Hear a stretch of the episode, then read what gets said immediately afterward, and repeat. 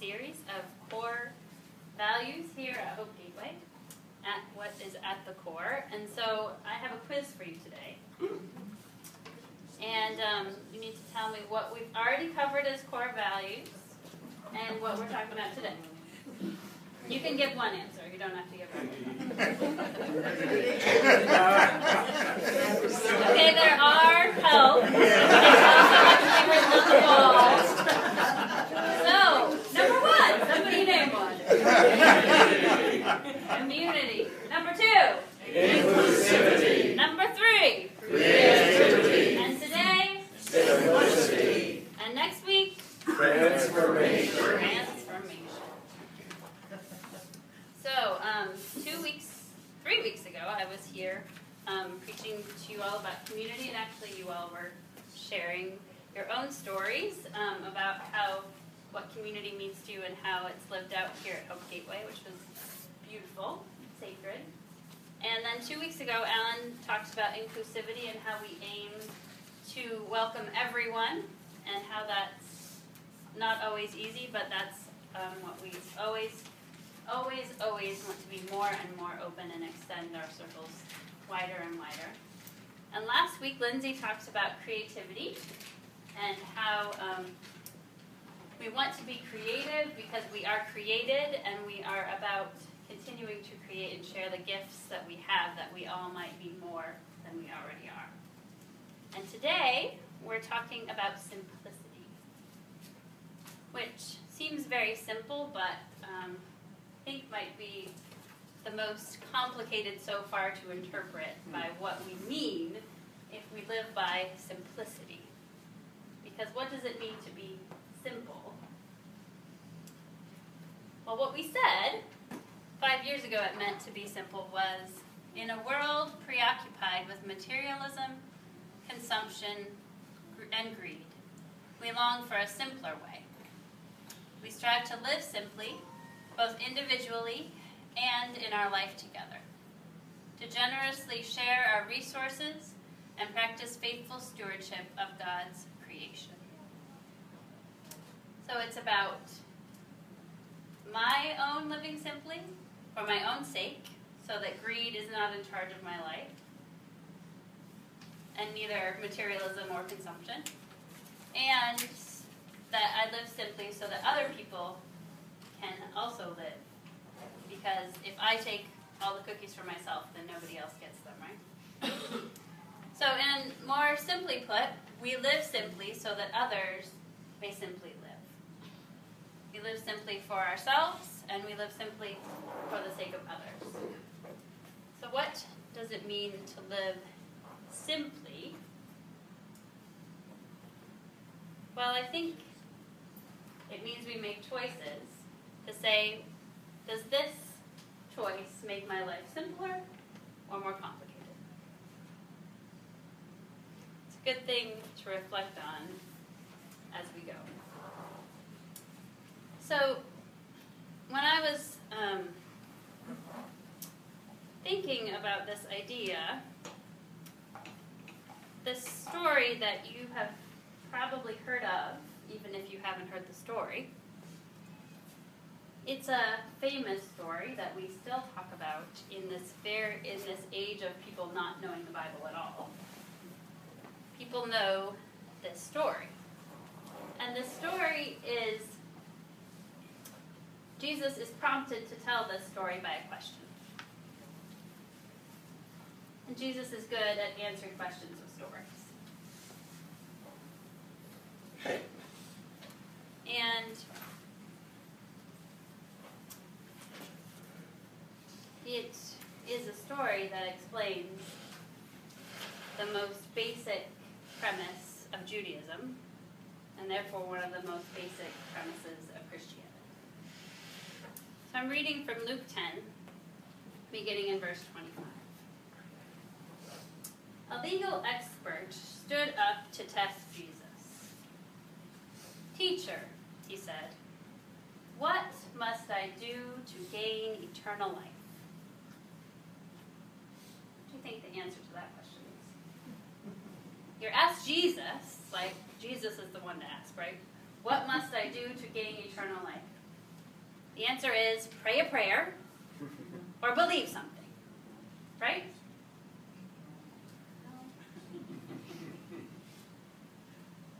Jesus replies, What is written in the law? Hmm, a question. How do you interpret it? He responded, reading, or from his mind, from the law. You must love the Lord your God with all your heart. This is the answer to what must I do to gain eternal life.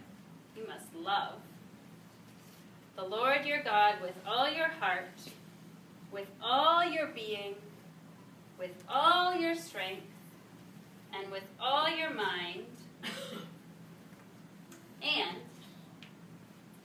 now this is the big and, love your neighbor as yourself. So this guy that Jesus is talking to is a smart guy who knows how to talk to people like Jesus. And so Jesus says, You have answered correctly. Do this and you will live. But the legal expert, who wanted to prove that he was right, he said to Jesus, And who is my neighbor? So they're asking each other questions. Because that's how you have a good debate, right? How you learn things. So then, finally, Jesus tells a story. To answer the question, who is my neighbor? And the premise behind the question, who is my neighbor, is there's some limit to who my neighbor is, right? Because if you tell me who my neighbor is, then I can tell you that those people are not. And I don't have to love them as I love myself. Because if I'm asking who is my neighbor, then I want to know where the line is. So is it the person next door to me that's my neighbor, or the people down the block, or like people who live in the same city as me, or what's the qualification? Right?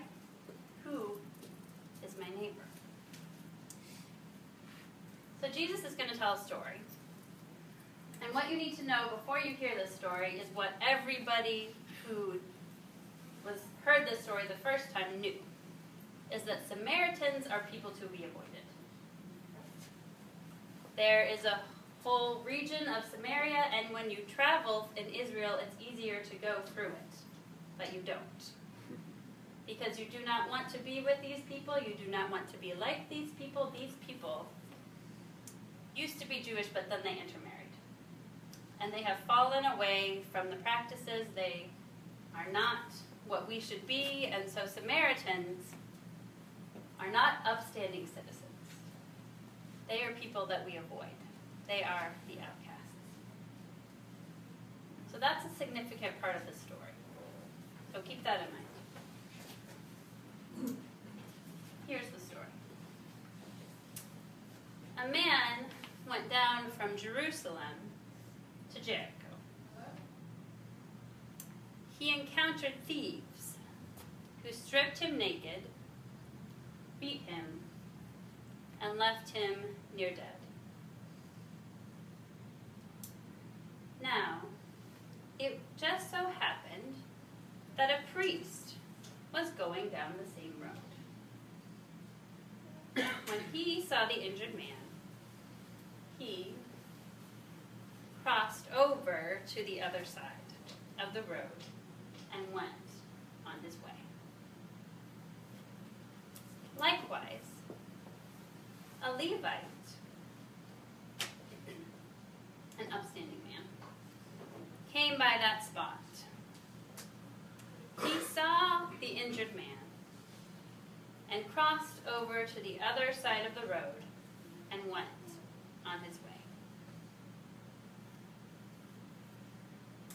A Samaritan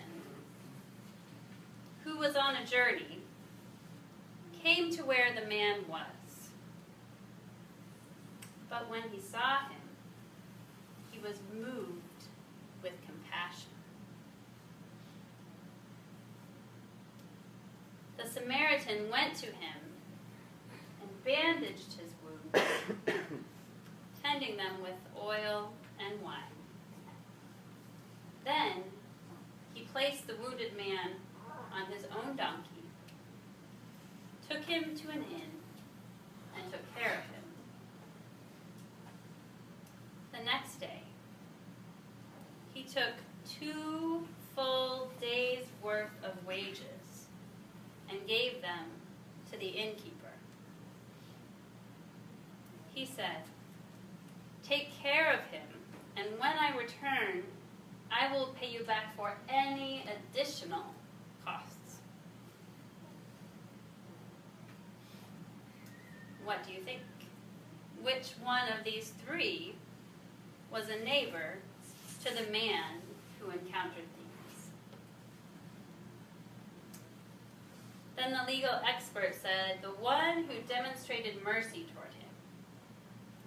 Jesus told him, Go and do likewise.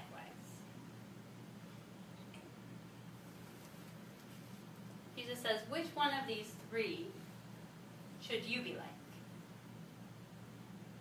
The priest? The one who knows the law and follows it? The Levite who also knows the law and follows it? Or the Samaritan who showed compassion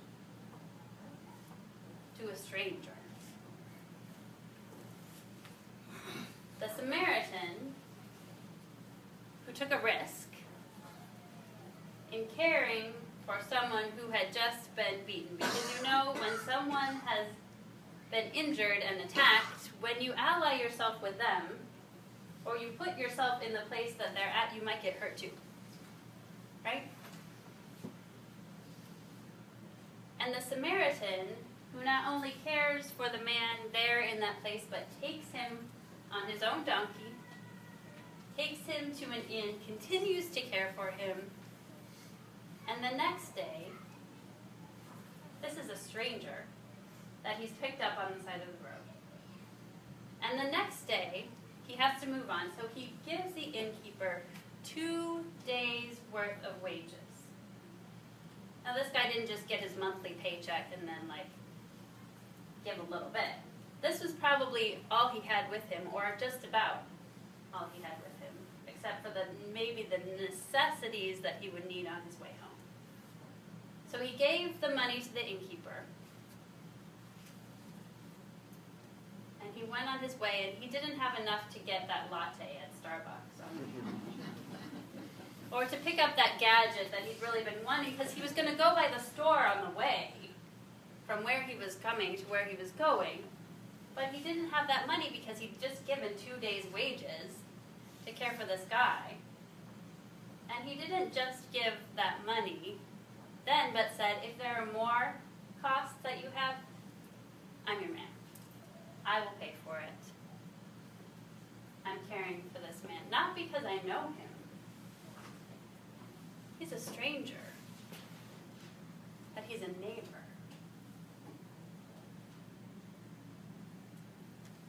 I think the Good Samaritan shows us a pretty good way to live simply so that others can simply live. The man who was picked up on the side of the road lived because the Samaritan made choices in his life about his time and his money and what was important. Which I think is a really good reminder to us, especially today. Because today is a day of consumption, right?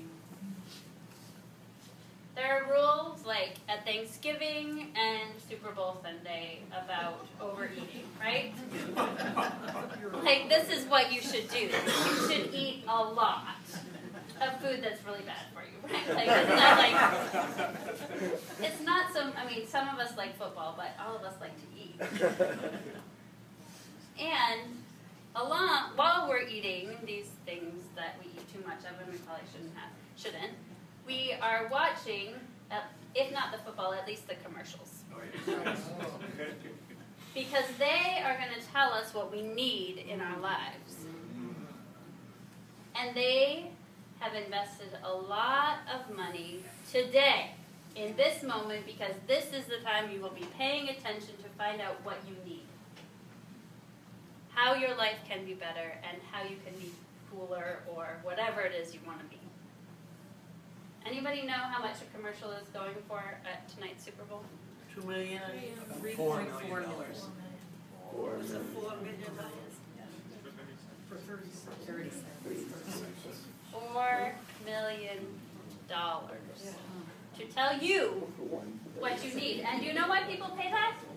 Because it works. because it works. People would not pay four million dollars to do something that didn't work. Like these people are in advertising. They only do things that work. they have tried to only do.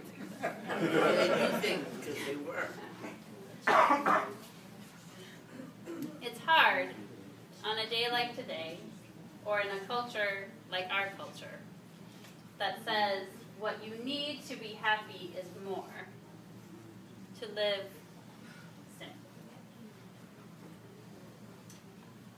But we aim to do that here at Hope Gateway. We aim to do that collectively in our lives together, and we aim to do that individually. And we do that in ways like caring for the earth, like we have cloth napkins. And we have mugs to drink out of. And we make choices, we have made choices and continue to make choices that are somehow practical and somehow ideal. And so we think about what we do and its impact on us and its impact on the world. And we hold simplicity as a value when we make those choices. And it's not always easy and it's not always simple, but it's an ideal that we hold. Um, Alan and I, in our personal lives, try to hold simplicity as a value and try to not continue to think we need more things and get more things that we don't need. And I was reminded of this um, this week and last week by our daughter Rachel, who's six and in first grade.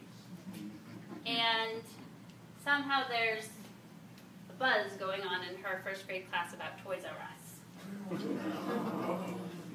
And she's been asking when we're going to go to Toys R Us. And if she's ever been to Toys R Us, which she has, but not for what she wants to go to Toys R Us. because I think, I don't know if this actually happens in the families in her class, but the fantasy that she has gotten from her other friends is that they go there a lot. And that when they go there, they get the toys they want. And so I think that she has this fantasy that we're going to go into this building and there's going to be toys everywhere and they're all going to be things that she loves. And she's going to go and she's going to pick out one or two or three of the things that she really is excited about, and then she's going to have them and then she's going to be happy. Adults don't have that fantasy. we get over that. But I said to her during one of these conversations, Rachel, you don't really like toys. She said, No, I don't, but Catherine does. Her little three-year-old sister. Yeah. She said, Yeah, I actually didn't ask for any toys for Christmas. It's like, yeah, you asked for books and things that you like. And most of the toys in our house that I've gotten in our house by our efforts have been from Goodwill. And our children don't really know the difference. Sometimes they even come wrapped in plastic. It's amazing what you can find in the Goodwill toy section. but this dream that we have of happiness is a dream that's been given to us by consumption and commercialism and materialism and greed. That if only we had more, things would be better. But the truth is that if we have more, someone else has less. And the beauty that I have seen and the way that I have seen this lived out here at Hope Gateway is that when someone has been in need and people understand that there's a need, they give not just of the extra two days' wages, because everybody has an extra two days' wages, right? To give. But they give that five dollars that was gonna get them that cup of coffee, or they give them that hundred dollars that was gonna be something else because somebody else needs something more. And it's a beautiful, beautiful thing to care for one another in a way that's self sacrificing, not like hurting you, but actually giving up something so that someone else can have something they need. And that's simplicity. That's what it means to live in the way of simplicity.